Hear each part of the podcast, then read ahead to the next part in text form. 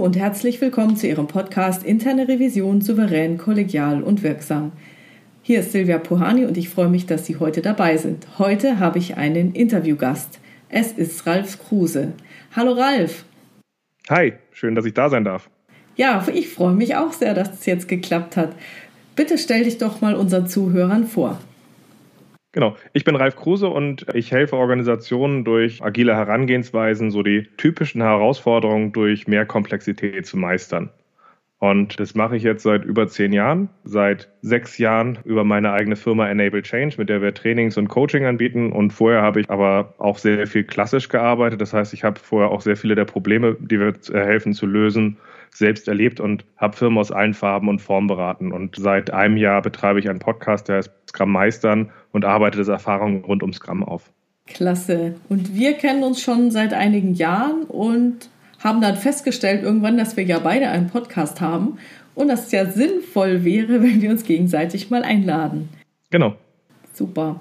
Du berätst ja Unternehmen bei diesen agilen Vorgehensweisen und du hast ja auch gerade schon in der Einleitung gesagt, ja, da gibt es so ein paar Dinge, hm, das, da holpert es noch ein bisschen. Worauf triffst du denn da? Was sind das für Phänomene, auf die du triffst?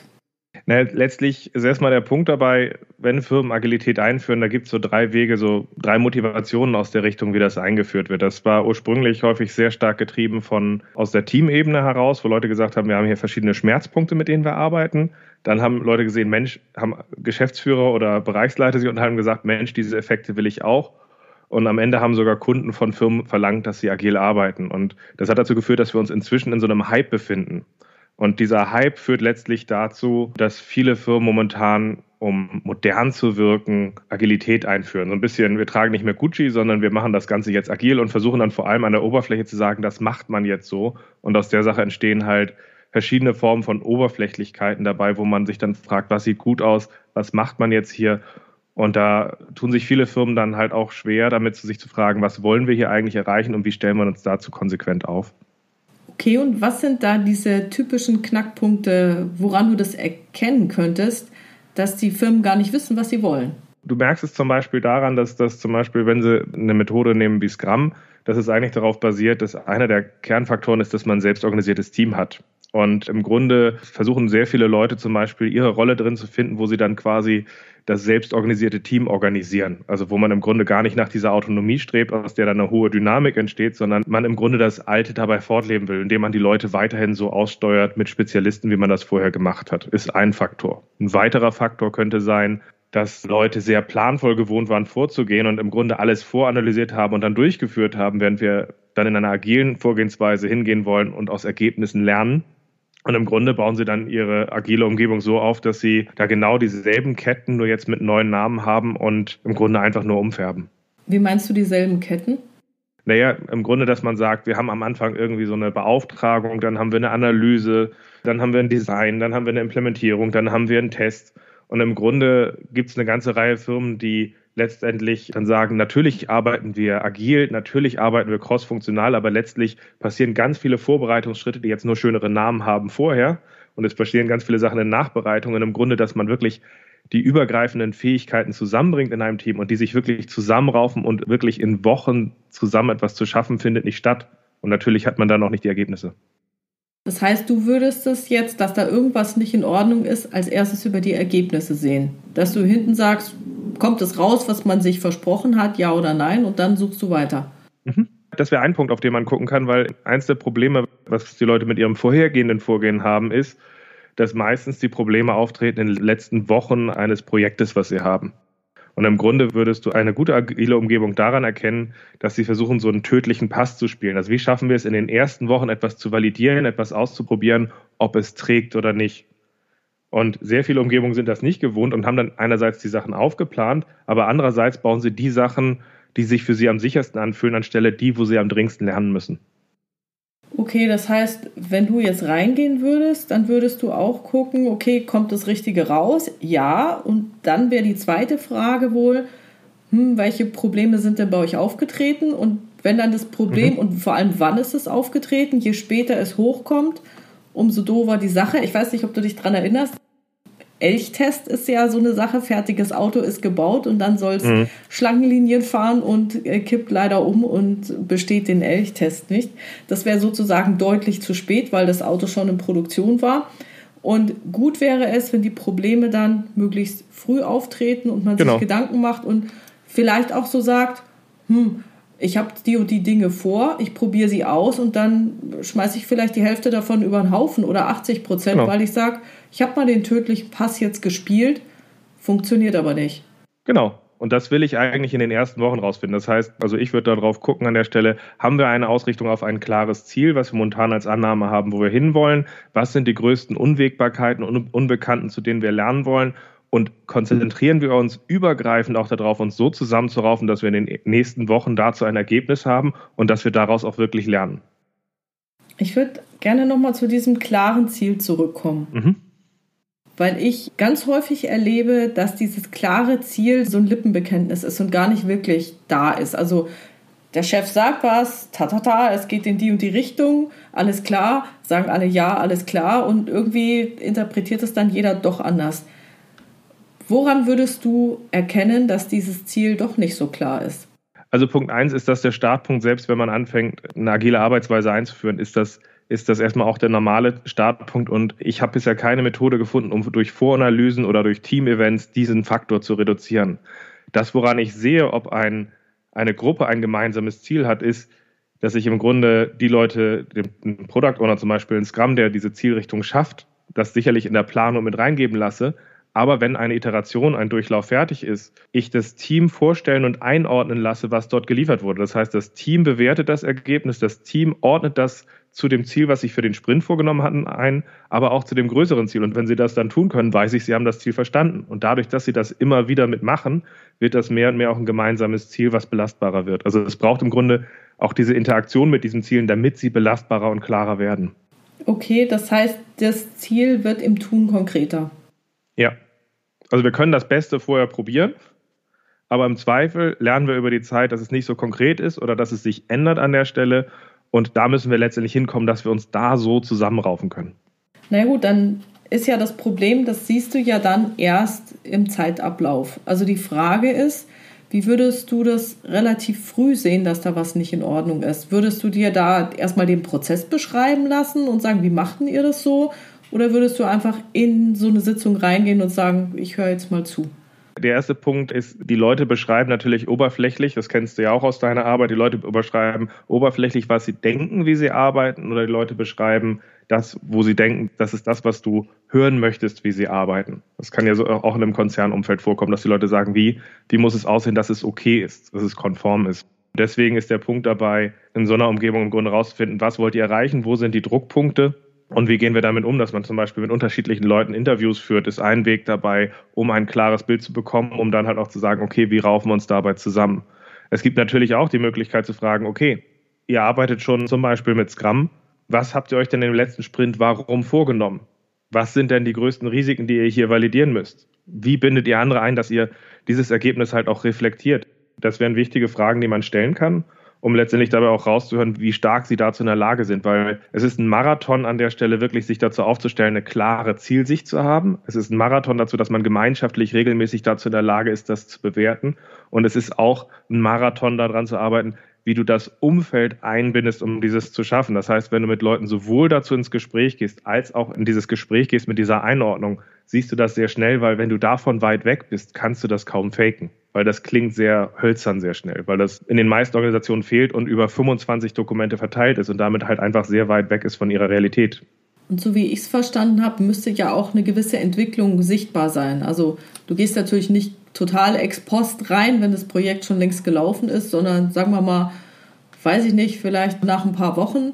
Und dann müsste ja dieser Marathon schon begonnen haben und dann mhm. müssen ja auch ein paar Dinge gelaufen sein, wo du sagst, Mann, wenn das kommt, das wäre richtig gut.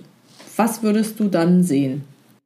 Gute Frage. Also du würdest sehen, dass in den Anfängen, wenn solche Teams mit solchen Iterationen anfangen zu arbeiten, ist zum Beispiel in ihrer Reflexion der Arbeit, in einer Retrospektive der Punkt, dass wir am Anfang über sehr oberflächliche Themen sprechen. Da verschieben sie dann irgendwie das tägliche Meeting, das Daily Scrum von neun Uhr dreißig auf elf Uhr dreißig und glauben, das hebt die Welt aus den Angeln. Wenn Sie dann in Ihrer Welt zur Ruhe gekommen sind und angekommen sind, werden Sie sich eher fragen, was steht uns im Weg, damit wir wirklich besser zusammen hier etwas schaffen? Das heißt, die Probleme, über die Sie reden, sind andere und Sie nehmen sich konkrete, kleinere Schritte, wo Sie zu verbessern. Das ist eine Sache, die ich erwarten würde in einem Team, wo sich das gut entwickelt, zu sehen.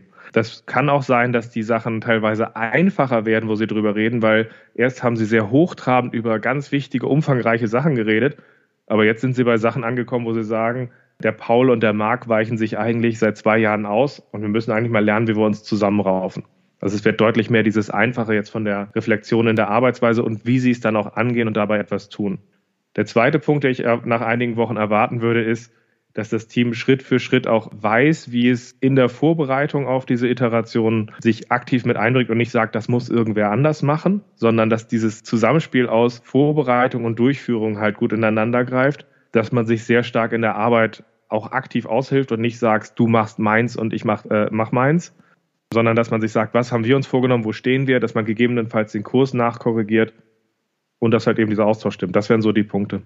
Also, dass nicht jeder seins sagt, sich drauf zurückzieht und wenn es schief läuft, so Fingerpointing, bäh, bäh, bäh, das war doch der andere, ich genau. kann ja nichts dafür, sondern dass gemeinsam gesagt wird, das ist unser Ziel, wir springen ein. Genau, es ist ein stärkeres Wir da und es wird angefangen, dass so ein Rahmenwerk wie Scrum als Betriebssystem verstanden wird, was uns bei der Arbeit hilft. Das heißt, es geht nicht mehr um irgendwelche Prozessbefriedigung, sondern was wollen wir erreichen und wie nutzen wir dieses Werkzeug für uns? Also ich sage dazu gerne auch mal sowas wie Scrum ist der Hammer, aber eher nicht in der Beschreibung, dass es toll oder schlecht ist, sondern das ist wie ein Werkzeug. Und dass sie es halt in dem Punkt aktiv sich fragen, wie nutzen wir diesen Hammer für unseren Zweck? Welche Phänomene gibt es sonst noch? Es gibt erstmal das Phänomen, dass im Grunde sehr viel vorgeschaltet wird, also dass Firmen gerne so weitere Führungsrollen schaffen. Also anstelle, dass sie auf ein selbstorganisiertes Team setzen, sie vorgeschaltet vor einem Team Führungsrollen schaffen. Da führen sie dann einen Lead-UXler ein für die User Experience, einen Lead-Developer, einen Lead, was auch immer, die sich dann zum Beispiel mit dem Product-Owner zusammensetzen, damit die in einem Vorwege das aussteuern. Und im Grunde, weil sie dem Team das nicht zutrauen oder sagen, davon müssen wir sie befreien, man im Grunde diese Arbeitsteilung weiter vorantreibt, obwohl man eigentlich die Dynamik aus der Zusammenarbeit zieht.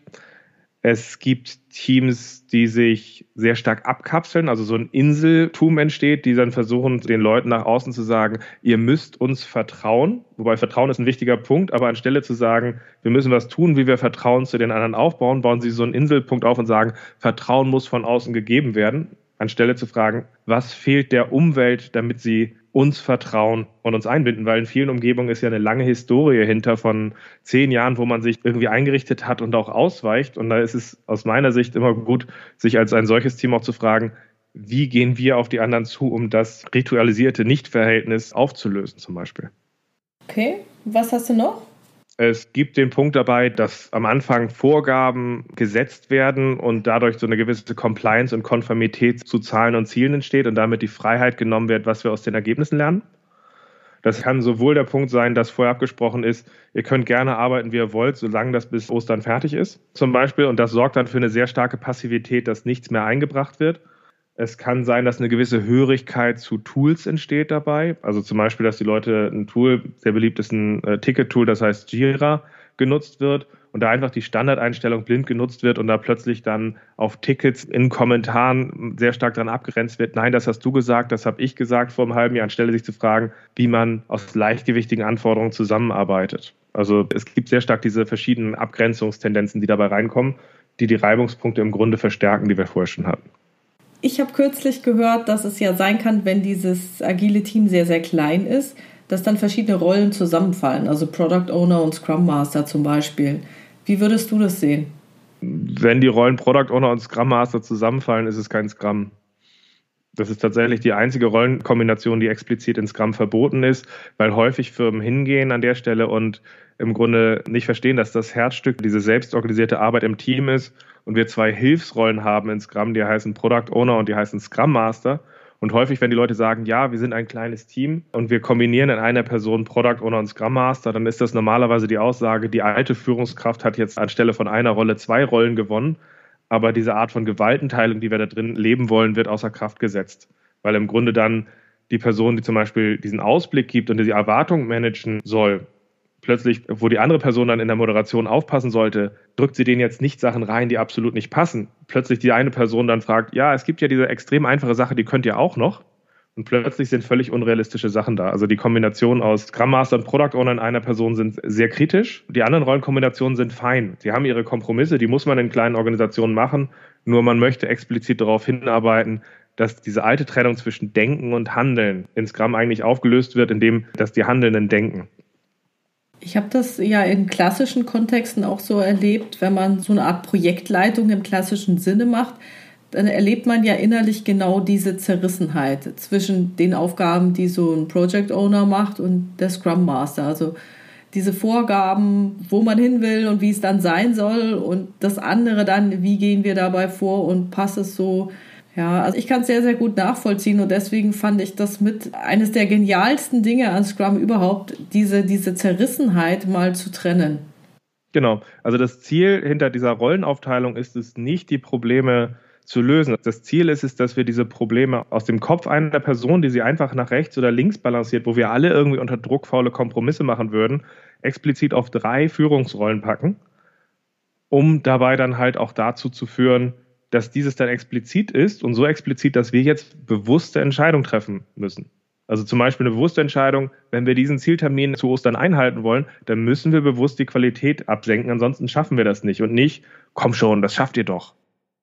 Das ist so die Idee dahinter, wirklich Gewaltenteilung oder im Englischen Checks and Balances dadurch zu schaffen und dann sehen wir sie früher, aber wir sehen sie zu einem früheren Zeitpunkt, wo Budget und Zeit noch nicht verbrannt ist. Dann würde ich noch mal einen reingeben, bis dir wieder wahrscheinlich das nächste Phänomen einfällt. Und zwar, was ich so mit beobachtet habe, ist, dass, die, dass es ja sehr auf das Team ankommt. Also ist das Team zusammengewachsen und machen die dann auch den Mund auf und reden die Tacheles miteinander.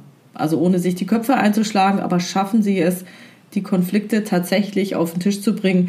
Wie du es jetzt gerade gesagt hast, dieses Ziel der Rollenaufteilung ist ja nicht, dass sich einer innerlich zerreißt, sondern dass es auf zwei, drei Leute aufgeteilt ist und diese drei dann tatsächlich die Dinge auch ansprechen und beim Namen nennen. Na, die drei Rollen, die ich, also deswegen habe ich, das ist ein bisschen eine Provokation, die ich gerade gemacht habe. Viele Leute denken, Scrum hat zwei Führungsrollen, Scrum Master und Product Owner, aber tatsächlich ist jeder Entwickler Teil eines selbstorganisierten Entwicklungsteams und damit sind es drei Rollen und es sind eben nicht drei Personen, sondern jeder an der Stelle. Das mhm. ist das erste Missverständnis, weil man muss aus dieser Trennung von Denken und Handeln rauskommen zu die Handelnden denken. Also der Punkt dabei ist, das, was du eben gerade gesagt hast, war ja, es kommt sehr auf das Team an und den Spruch höre ich sehr häufig und der regt mich ein Stück weit auf, weil ich tatsächlich es anders sehe. Die Frage ist, welche Rahmenbedingungen muss da sein, damit dieses Team gut funktioniert? Und in den meisten Fällen, wo ich begleite, ist es kein Problem, dass wir ein Team haben mit den falschen Leuten, sondern dass wir die falschen Rahmenbedingungen haben, damit dieses Team mhm. wirklich sich gut entwickeln kann und weitergeht. Ich habe ganz wenige Fälle gehabt, wo ein Team sich nicht zusammenraufen konnte. Es war meistens drunter, die waren massiv noch irgendwie parallel in fünf anderen Sachen eingebunden gewesen. Es gab den Punkt darauf, hey, du sollst dich als einzelnes Teammitglied einbringen und übrigens, wenn du dein persönliches Ziel bis Ostern nicht erreichst an der Stelle, dann kürzen wir dir deinen Bonus. Und komischerweise war der dann kein Teamplayer. Das sind lauter solche Rahmenbedingungen. Und wenn die Rahmenbedingungen gut gesetzt sind, kann man sowohl in der Einführung, aber auch in einem System, was läuft, daran arbeiten, dass die Leute gut zusammenkommen. Das teile ich total. Genau. Also ich kann es auch nochmal plakativ unterlegen. Also der Punkt dabei, Scrum ist dabei zum Beispiel als Rahmenwerk super fies. Also um es mal direkt auch zu sagen, können sagen, es ist New Work, es geht um, alle haben sich lieb. Aber tatsächlich ist es in Scrum so, wir schaffen eine priorisierte Anforderungsliste, in der klar ist, was brauchen wir momentan und was nicht. Das heißt, da sehen erstmal alle Mitarbeiter zusammen, die in diesem Team mitarbeiten, was ist jetzt wichtig und was ist nicht wichtig. Das heißt, auch Mitarbeiter, die Superspezialisten für etwas sind, was gerade unwichtig sind, haben jetzt zwei Möglichkeiten in dem Sprint Planning. Greife ich da unten in den Keller rein oder frage ich mich, kann ich oben, wo ich wirklich was beitragen kann, um wirklich Wert zu liefern, bringe ich mich an der Stelle mit ein. Also es entsteht dieser Fokus auf Wert aus dieser Sache.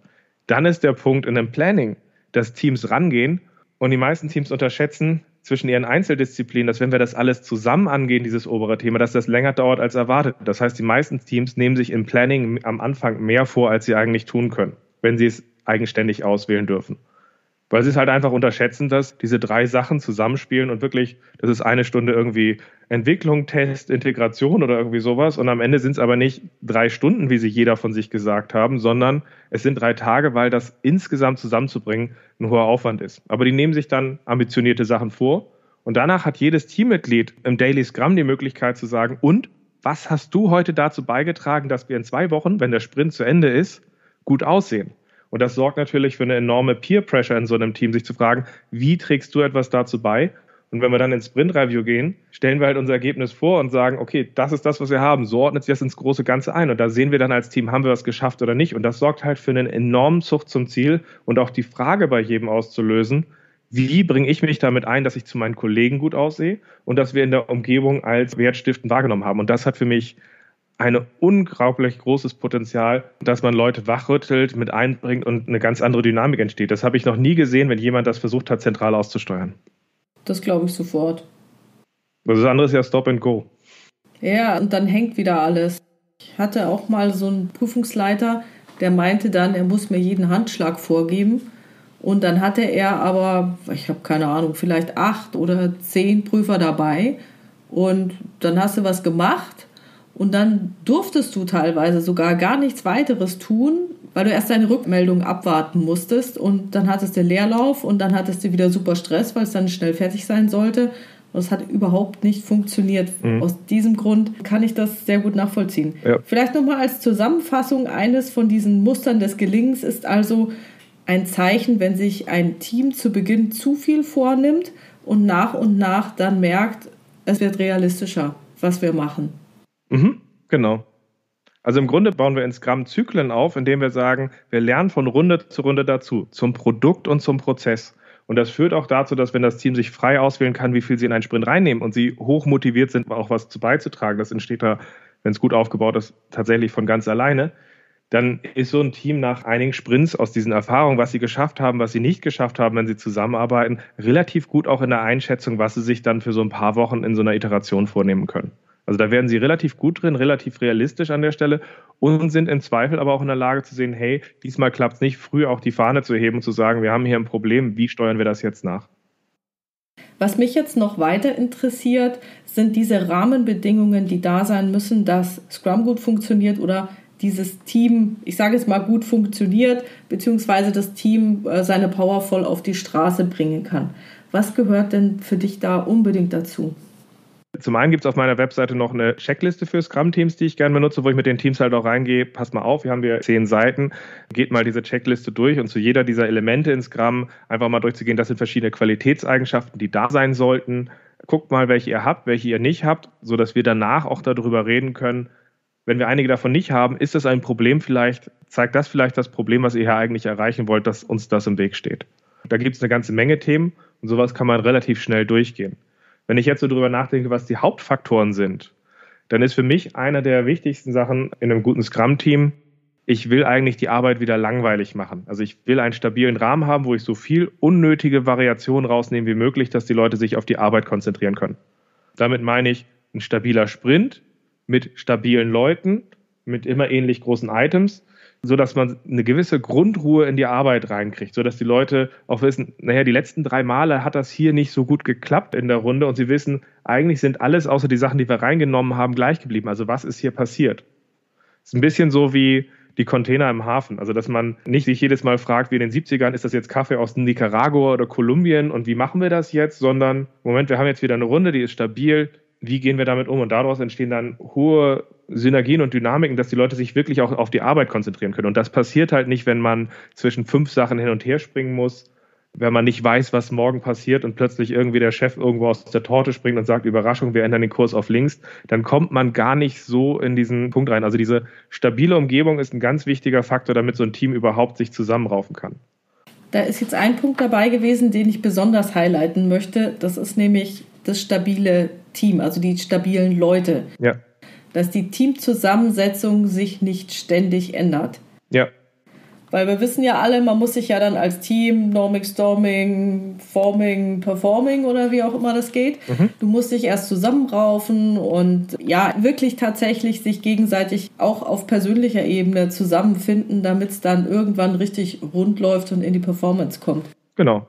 Dafür kann Scrum ein Betriebssystem sein, um sich dafür zusammenzuraufen, weil du dir einerseits dieses Ziel im Vorderrein hast, wo du sagst, was nehmen wir uns zusammen als nächstes vor, dann hast du halt ritualisierte Punkte, die halt auch dabei helfen, klar, jetzt planen wir, jetzt ziehen wir es durch, jetzt reflektieren wir zum Produkt, zum Prozess und jetzt machen wir das wieder von vorne. Das schafft dafür halt einfach auch ein Betriebssystem, einen Rahmen, der uns dabei hilft, relativ zügig in diese Sachen reinzukommen. Und wir gehen halt insgesamt weniger drauf, wie setze ich immer die besten Spezialisten wieder so wie Legosteine zusammen und hoffe, dass die da so funktionieren wie Maschinen, sondern wie schaffen wir es, dass die Leute sich zusammenraufen und zur Not das, was sie nicht haben, reinpullen oder sich dahin entwickeln. Mhm. Okay, angenommen, wir hätten jetzt diese ideale Welt auf unterster Ebene, aber wir hätten ganz oben drüber, sagen wir mal, den Geschäftsführer, den Vorstand, der das eigentlich eher aus Mode machen will und vielleicht diese ganze Transparenz doch nicht so haben möchte. Was machst du dann? Also der erste Trick, den ich mache, ist an der Stelle, wenn ich irgendwo helfe, ist das Erste, dass ich versuche, mit den höchstrangigsten Personen, die ich finden kann, einen Kaffee trinken zu gehen und halt auch mit den Stakeholdern drumherum Kaffee trinken zu gehen, um zu fragen, was die eigentlich hier wirklich erreichen wollen. Und zwar ohne Worte wie New Work, Agile oder Scrum.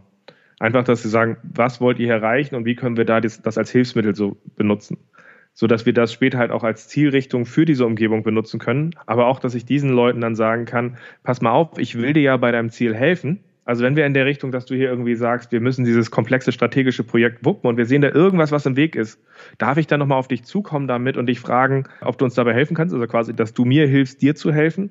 Und dadurch, dass ich halt einfach dieses Anfangsinvest mache, nicht ihm zu belehren, was für ein archaischer Manager ist, der aus der Zeit gefallen ist, sondern vor allem erstmal seine Bedürfnisse abholt und das dann dem gegenüberstellt, schaffe ich erstmal einen Rahmen. Mhm. Und den brauche ich auch, weil Scrum ist erstmal ein System, was dir kein Problem löst. Das ist vielen nicht klar. Viele denken, wir führen Scrum ein, um unser Problem zu lösen. Aber tatsächlich löst Scrum dir kein einziges Problem, sondern es macht sie erstmal nur spätestens nach dreißig Tagen brutal sichtbar. Und dann hast du einerseits in diesem Scrum-Rahmen so einen kleinen Teelöffel, der dir hilft, dass du im Team dir erste Sachen vornehmen kannst, die besser werden kannst.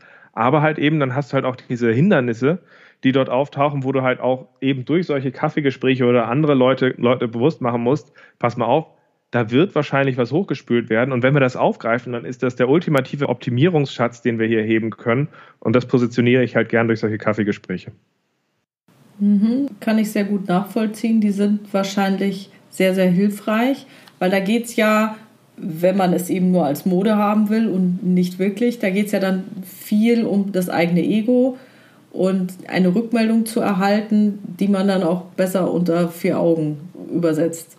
Na, meistens ist es tatsächlich so, die meisten Führungskräfte in einer Organisation stehen heutzutage extrem unter Druck. Also ich würde jetzt auch nicht sagen, viele Leute sagen, wie kann die oder die Führungskraft so agieren, wie sie agiert? Und dann sage ich, pass mal auf, wenn diese Zahlen auf dich so wirken, du hast darunter das Gefühl, dass immer, wenn du nicht so und so rein agierst, passiert hier nichts an der Stelle, weil deine Erfahrung ist die letzten fünf Jahre, dass nur dann etwas passiert ist, dann züchten wir uns dadurch diesen Wahnsinn in diesen Systemen. So gesehen gucke ich da tatsächlich auch weniger drauf, dass die Leute da ego und total verrückt sind, weil das macht die Arbeit da häufig aus uns, sondern was brauchst du, damit wir dir helfen können? Also ich reframe das so ein bisschen, weil da wirken enorme Fliehkräfte drauf und die versuchen auch sehr häufig einfach auch erstmal nur ihren Job zu machen und sich dabei einzubringen. Und dann gibt es Widersprüche, die wir mit ihnen klären können, wo sie halt die Kraft haben, uns zu lösen, oder die wir dann halt eben dann auch mit der Ebene drüber klären müssen. Wir haben in einer Firma zum Beispiel die Situation gehabt, da gab es einen C O O, der hatte vorgegeben gehabt vom Aufsichtsrat, dass er für maximale Stabilität sorgen sollte. Dann haben sie einen C T O gehabt, da haben sie das Ziel gesetzt, er soll für maximale Innovation sorgen an der Stelle. Und wenn du dann nicht transparent rausarbeitest, dass das absurd ist, und denen wurde übrigens auch gesagt, sie dürfen nicht drüber reden. Mhm. Und dann haben sie immer mit pseudo-objektiven Argumenten versucht, sich gegenseitig unterzuschieben, warum sie sich was trauen sollten oder warum sie stabiler wurden. Und das haben die zehn Jahre gespielt. Und das ist dann halt auch manchmal der Punkt, wo man helfen muss, dass du zum Beispiel, wenn du auf der Teamebene oder auf bestimmten operativen Ebenen ansetzt, eine Gesprächsfähigkeit zur Organisation herstellst, erste Themen löst, aber dann halt eben auch die Steine anfängst zu verschieben, dass weiteres möglich ist. Du musst dir irgendwo einen Anfang finden. Und da ist natürlich ist manchmal auch charmant, wenn erste Teams Probleme aufzeigen und so, dass du sie auch einfach nicht mehr wegducken kannst, aber halt eben auch erste Angebote machen, wie kriegen wir uns hier zusammengerauft. Da bist du natürlich in einer anderen Rolle als ein interner Revisor, weil dir gegenüber ist man da wahrscheinlich deutlich offener als einem Revisor gegenüber. Ja und nein. Also es gibt immer unterschiedliche Sachen, je nachdem, wenn du einen externen natürlich einkaufst und der dir hilft, kommt es halt auch darauf an, dass, ganz ehrlich, viele Externe fallen auf das, was du gerade sagst, auch in dieselbe Falle rein. die sind am Anfang, wenn sie sich das Mandat schaffen und wenn sie in dem Umfeld anfangen zu wirken, stellen die meisten agilen Coaches nicht die Frage an die Stakeholder, was willst du hier eigentlich erreichen an der Stelle, unabhängig davon, dass wir jetzt sagen, das soll besonders schönes Scrum werden.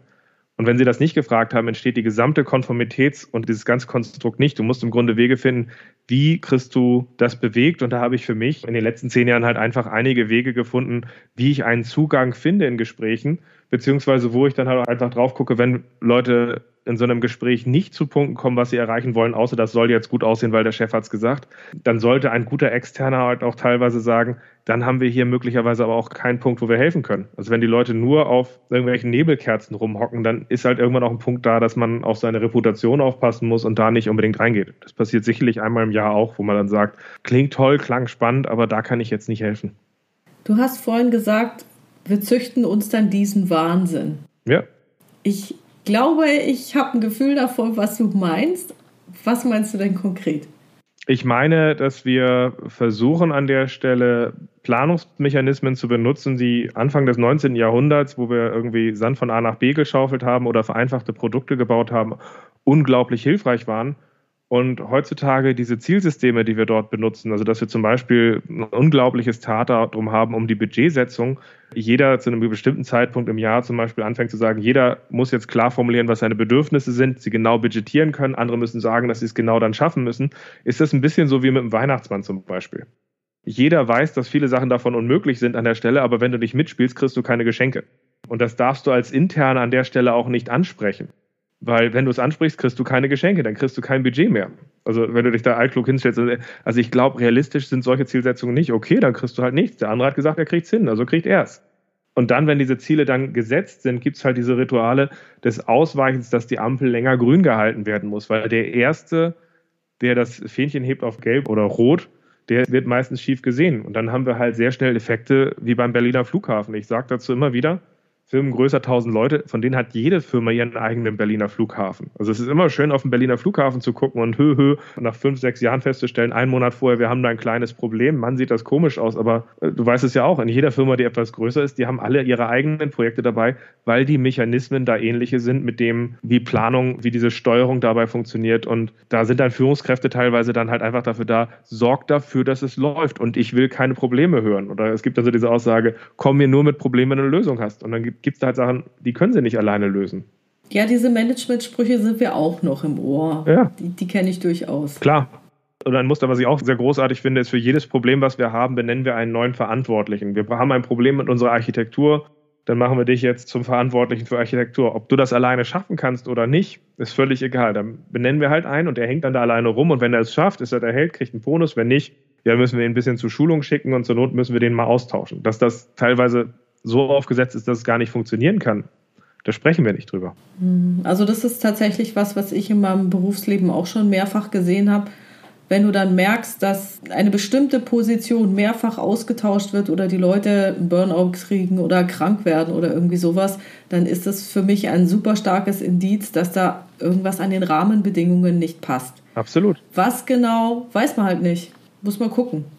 In den meisten Systemen, wo ich drauf geguckt habe, ist es tatsächlich, dass bestimmte Pläne und Commitments am Anfang abgerungen werden und dann dieser Plan gesagt wird, ihr habt alle zugesagt und ich will jetzt nichts hören, dass er nicht mehr geht, obwohl die Welt halt inzwischen da so dynamisch geworden ist, dass man diese Art von Plänen gar nicht mehr halten kann.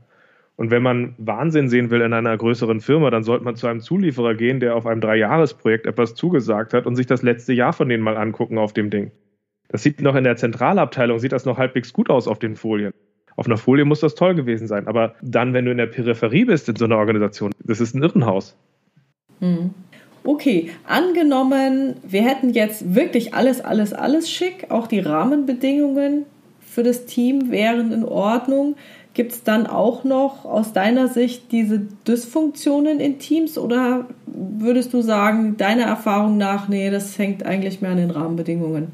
Nee, der erste Punkt ist, dass du Rahmenbedingungen im Team schaffst und dann gibt es natürlich auch den Punkt drumherum, dass du halt auch für die organisatorische Entwicklung Mittel einsetzen kannst, wo du Schritt für Schritt diese Druckpunkte nutzen kannst, um einen Wandel voranzutreiben. Da setze ich beispielsweise etwas ein, das heißt Soziokratie drei Punkt null. Also ich benutze ja nicht nur Scrum. Also Scrum ist eine der beliebtesten agilen Methoden, aber wenn du eine Organisation aufbaust, brauchst du mehr.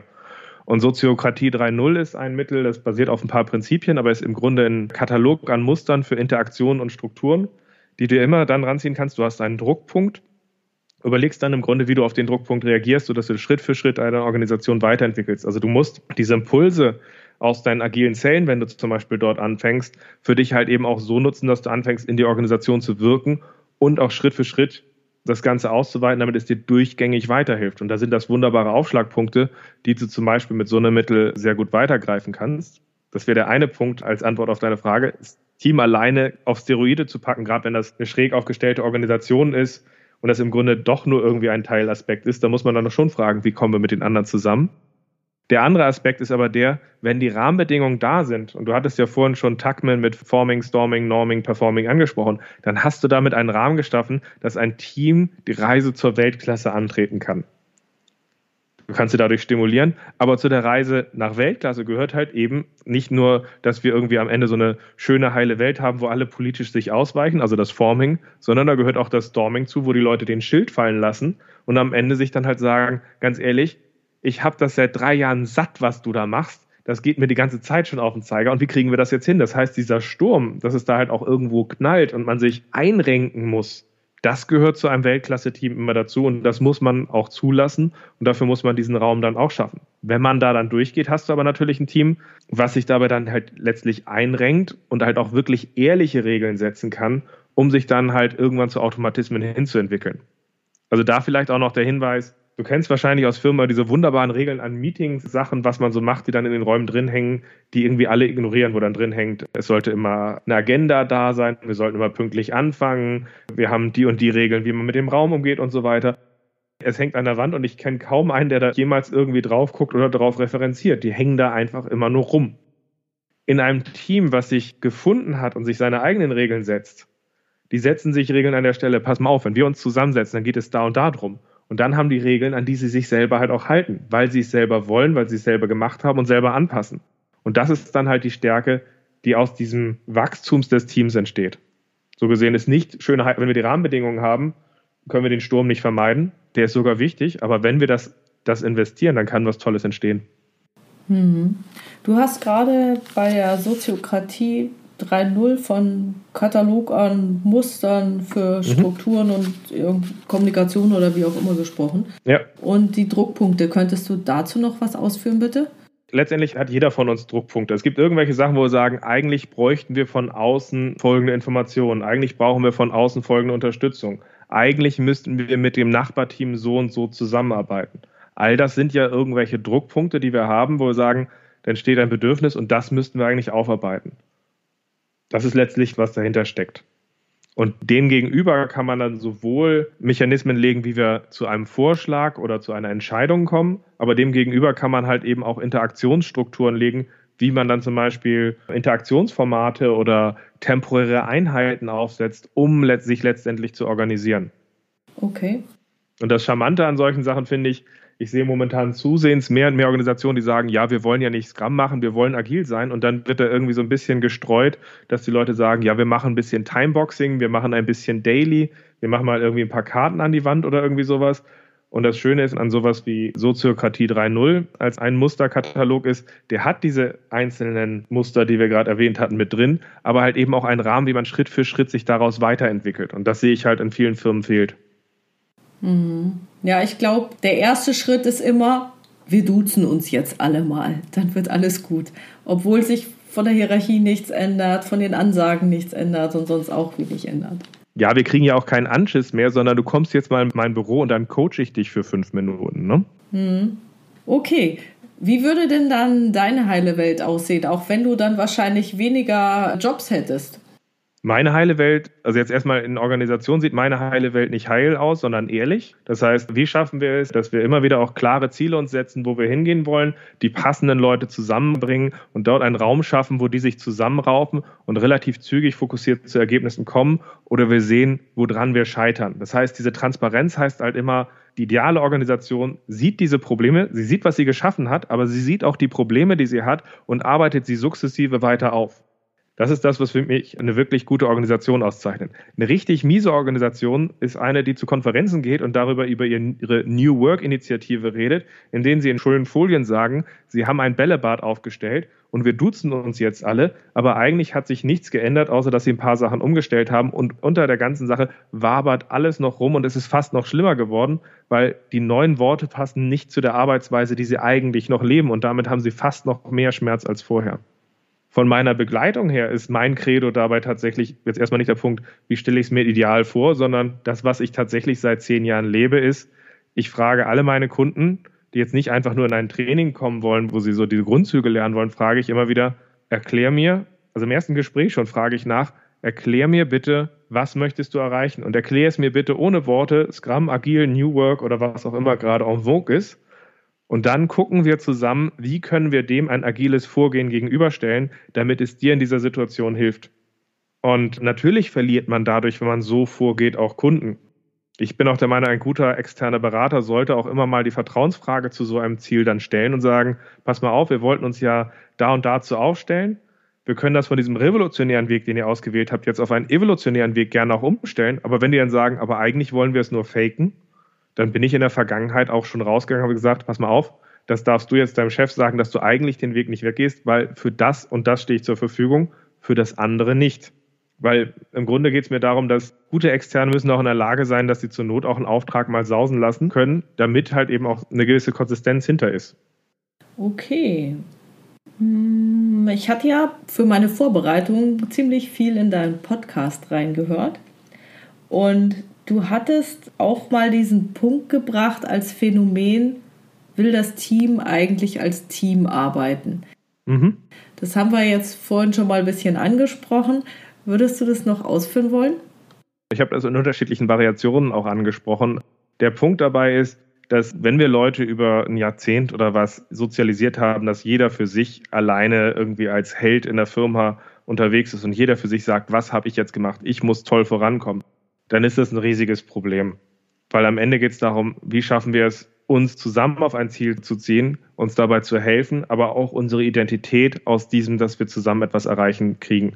Und dafür müssen wir in der Firma natürlich uns auch umstellen, an der Stelle zu sagen, dass wenn wir zum Beispiel uns ein Ergebnis anschauen, in so einem Sprint-Review, wir auch halt fragen, nicht, das sieht ja toll aus, wer von euch hat denn das gemacht, sondern das ist ein Teamergebnis und wir damit dann umgehen. Weil die furchtbarsten Scrum-Umgebungen, die ich zum Beispiel gesehen habe, sind die, die aus dieser Ich-Perspektive Scrum spielen. Die nehmen sich dann halt zum Beispiel zusammen, setzen sie so ein Pseudo-Ziel zusammen, wenn sie sich so einen Sprint vornehmen, was aber eigentlich eher so ein Motto ist. Danach geht jeder in seine Ecke. Arbeit vor sich hin, wird jeden Tag irgendwie um elf oder so gestört, weil er da zu diesem Daily kommen muss. Da spult er dann seinen Status-Report ab, wo er dann sagt, das habe ich gemacht und das will ich morgen machen. Aber eigentlich interessiert es die anderen nicht. Und eigentlich erzählt er es auch so, dass die anderen eben nicht in die Karten gucken wollen. Das ist nämlich sehr ungewohnt für ihn. Und danach stellen wir uns die Ergebnisse am Ende vor, damit die anderen auch mal sehen, was wir gemacht haben, anstelle, dass wir was Gemeinsames haben.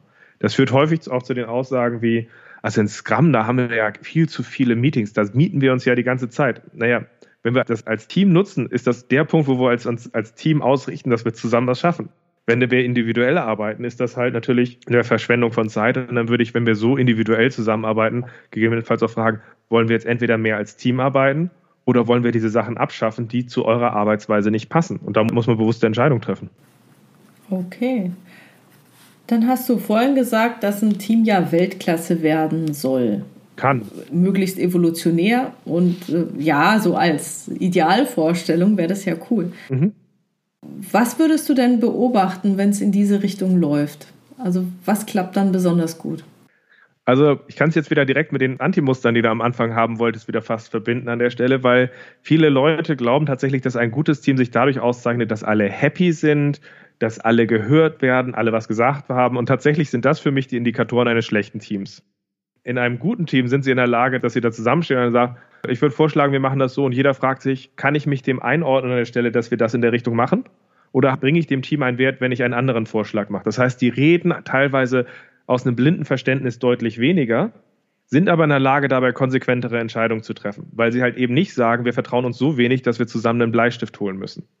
Und deswegen wird so ein Team sich dadurch auszeichnen, dass sie relativ schnell den Kurs ändern können, dass sie relativ schnell auch sagen, jetzt ziehen wir mal was durch. Die sagen sich aber auch relativ hart und ehrlich die Meinung, ohne dass das jemand krumm nimmt. Und sie sind sich auch bewusst, dass die Arbeitsmethodik, die sie benutzen, warum sie sie benutzen, so dass sie sie nicht als Selbstzweck nutzen, sondern wie sie ihnen dabei hilft oder ansonsten anpasst. Okay, super. Jetzt hast du ja vorhin angesprochen, dass man sich ja so wahnsinnig umstellen muss, wenn man in anderen Kontexten sozialisiert wurde. Ja. Also wir kennen ja beide Gerhard Wohland und die Tellerwanne und, und, und, Industrialisierung. Wir sind alle, ich würde mal sagen, wenn man jetzt nicht irgendwie auf einer besonderen Schule war, durch das übliche Schulsystem gelaufen, wo Wissen abgefragt wurde und man viele Dinge gelernt hat, die man vielleicht für solche agilen Vorgehensweisen nicht mehr so braucht. Also Befehl und Gehorsam und so weiter. Was wären denn deiner Meinung nach unterstützende, flankierende Dinge in Unternehmen, die helfen könnten, diesen Wandel zu vollziehen? Ich glaube, guter Wandel beginnt auch immer bei den Führungskräften. Und zwar, viele Führungskräfte fühlen sich häufig der Umgebung auch ausgeliefert. Und ich höre viele immer wieder sagen, so ein Wandel funktioniert nur, wenn die da oben anfangen. Teilweise, weil sie nicht wissen, wie schwer es ist, von oben anzufangen und welche Fliehkräfte da halt auch auf Führungskräfte wirken. Wenn jetzt eine Führungskraft aber auch drauf guckt und sagt, ich will hier modern arbeiten, kann sie sich natürlich dazu auch fragen, warum wollen wir das machen? Was wollen wir hier objektiv eigentlich erreichen? Aber sie kann sich auch fragen, welche Verhaltensweisen möchte ich hier in der Organisation eigentlich sehen von meinen Mitarbeitern, damit das Ganze erreicht werden kann? Aber die fiese, miese Frage für diese Führungskraft ist danach auch die Frage, was tue ich für meine Führung, damit bisher das alte Verhalten entsteht? Und was muss ich durch meine Führung tun, damit dieses Neue entstehen kann? Und wenn man sich als Führungskraft in dieser Richtung hinterfragt, wie muss ich anders agieren, damit das, was ich hier eigentlich sehen will, passiert, dann ist das eine riesige Stellschraube, die wir nutzen können. Hast du da noch ein Beispiel dafür? Wenn zum Beispiel sich eine Führungskraft vorstellt an der Stelle, ich wünsche mir ein mutigeres Vorgehen von meinen Mitarbeitern und einfach mal, dass sie mal loslegen, aber gleichzeitig sie jedes Mal irgendwie ans Kreuz genagelt werden, wenn sie irgendwie den kleinsten Fehler machen. Mhm. Jetzt so als plakativstes Beispiel an der Stelle. Okay, also wenn man den Freiraum gibt, dann muss man mit den Ergebnissen auch leben können. Genau. Und das ist dann der Punkt, wo man sich als Führungskraft zum Beispiel wieder fragen muss, meistens an der Stelle entsteht Mikromanagement dadurch, dass der Rahmen für die selbstorganisierten Mitarbeiter nicht gesetzt ist. Der ist unklar. Die sagen, wie konnten die nur aus dem Spielfeld rauslaufen, haben aber nie gesagt, was das Spielfeld ist. Und das ist der Punkt, wo man als Führungskraft in sich reingehen muss und auch immer wieder sagen muss, was müsste ich dabei dann klarer setzen, damit die Ergebnisse zu dem Erwarteten passen. Dann kann man da die Rahmenbedingungen besser setzen, kann die Richtung klarer setzen, kann halt Feedback-Mechanismen setzen und kann dann auch gucken, was ist der nächste Schritt, den wir gehen können. Und das passiert zu wenig. Das wäre jetzt ein Faktor, auf den ich gehen würde. Und wenn du dir was wünschen könntest, dass sich an einer Organisation, an der formalen Struktur ändert, damit agile Methoden besser eingesetzt werden können, was wäre das? Ich würde mir wünschen, dass man in so einem Führungsteam eine Reflexion macht und sich mal alle K P Is und Metriken nimmt und die mal auf einer Skala aufspannt, sich fragt, inwieweit interessiert etwas in der Richtung von dieser Messgröße unsere Kunden, ja, nein? Und inwieweit zielt diese Messgrößen, diese K P Is, die wir dabei haben, auf Fragmentierung, isolierte Teilmessung ab oder auf End-to-End? Und ich würde mir wünschen, dass sich Führungskräfte einfach mal diese ganzen Messgrößen und wo sie drauf gucken, mal so verorten, um dann halt auch zu sehen, wie das einen massiven Faktor dafür treibt, dass man sich gar nicht wundern muss in den meisten Organisationen, warum jeder für sich arbeitet, wenn das Einzige, wo wir drauf gucken, ist, ob jeder in seinem Zahnrädchen funktioniert. Oder wenn individuelle Ziele gesetzt werden, je Unternehmensbereich, aber kein gemeinsames Ziel. Vielleicht genau. Das gemeinsame Ziel nur so ein großes Lippenbekenntnis ist. Genau. Aber gesagt wird, aber du musst so und so viel Ertrag machen und der andere muss so und so viel Ertrag haben. Genau. Und dann ist die Frage, ja, wieso arbeitet denn ihr eigentlich nicht zusammen? Genau. Ganz einfach, weil man ja dem anderen dann seinen Ertrag schenken würde oder die Zeit für den eigenen Ertrag nicht da wäre. Genau. Und das hat einen unglaublich hohen Einfluss dabei. So gesehen wäre, wenn ich mir eine Sache aussuchen müsste, an der Stelle der Punkt, diese Reflexion in dieser Richtung zu treiben, wäre ein Punkt dabei, weil dann kann man sich sagen, okay, wie müssen wir das ändern, dass wir da anders vorgehen? Interessant finde ich, dass du das als Reflexion ansprichst und nicht als Vorgabe formulierst. Also man sieht, du bist wirklich super tief drin in deinen agilen Denkweisen, Ralf. Ja, Das Fiese bei so einem Vorgehen ist dann zum Beispiel, du kannst die Leute erst in einem ersten Führungsworkshop das anheften lassen an der Stelle. Danach schickst du sie dann zu irgendwelchen Einheiten, die am Anfang oder Ende der Wertschöpfungskette sind, dabei zu sein an der Stelle. Zum Beispiel in so einem Support-Telefon oder sowas. Und danach holst du sie nochmal zusammen und lässt sie nochmal drauf gucken. Im Zweifel verschieben sie danach die Karten ein bisschen. Also du kannst auch, ohne dass du sagen, sag mal, meint ihr das ernst, kannst du halt trotzdem eine gewisse Stringenz und Klarheit dabei reinbringen, um damit zu arbeiten. Und das ist das, was Externe für eine Organisation für mich aber auch auszeichnen. Externe brauchen nicht einen weiteren operativen Klugscheißer, der da irgendwie versucht, irgendwie irgendwelche Stränge zusammenzuhalten, sondern ein Externer, der gut hilft, ist jemand, der befähigt, der unsichtbare Mauern hilft, aufzuzeigen und aufzulösen. Und alles andere sollte man auch möglichst gucken, dass das intern ist. Alles andere halte ich auch für respektlos tatsächlich. Okay, super, Ralf. Wie kann man denn mit dir in Kontakt treten? Ich bin relativ aktiv aktuell auf LinkedIn. Das heißt, ich versuche so ein bisschen auch aktuell LinkedIn zu nutzen, um wirklich auch so Fragen zu stellen, um in den Austausch zu kommen mit Leuten aus der agilen Community, aber auch außerhalb, weil mir dieser Austausch fehlte und das mache ich jetzt seit drei Monaten und das klappt ungemein. So gesehen gerne mich auf LinkedIn hinzufügen und in Austausch kommen. Ich bin auch auf Xing, allerdings dort eher passiv präsent und natürlich über meine Webseite enable change punkt de. Da findet man auch weitere Informationen von mir und kann auch weiter zu uns in Kontakt treten. Und wenn man weitere Informationen insgesamt haben will, gerne auch in den Podcast Scrum Meistern reinhören. Klasse. Herzlichen Dank für dieses tolle Interview, Ralf. Gerne. Okay, tschüss. Tschüss.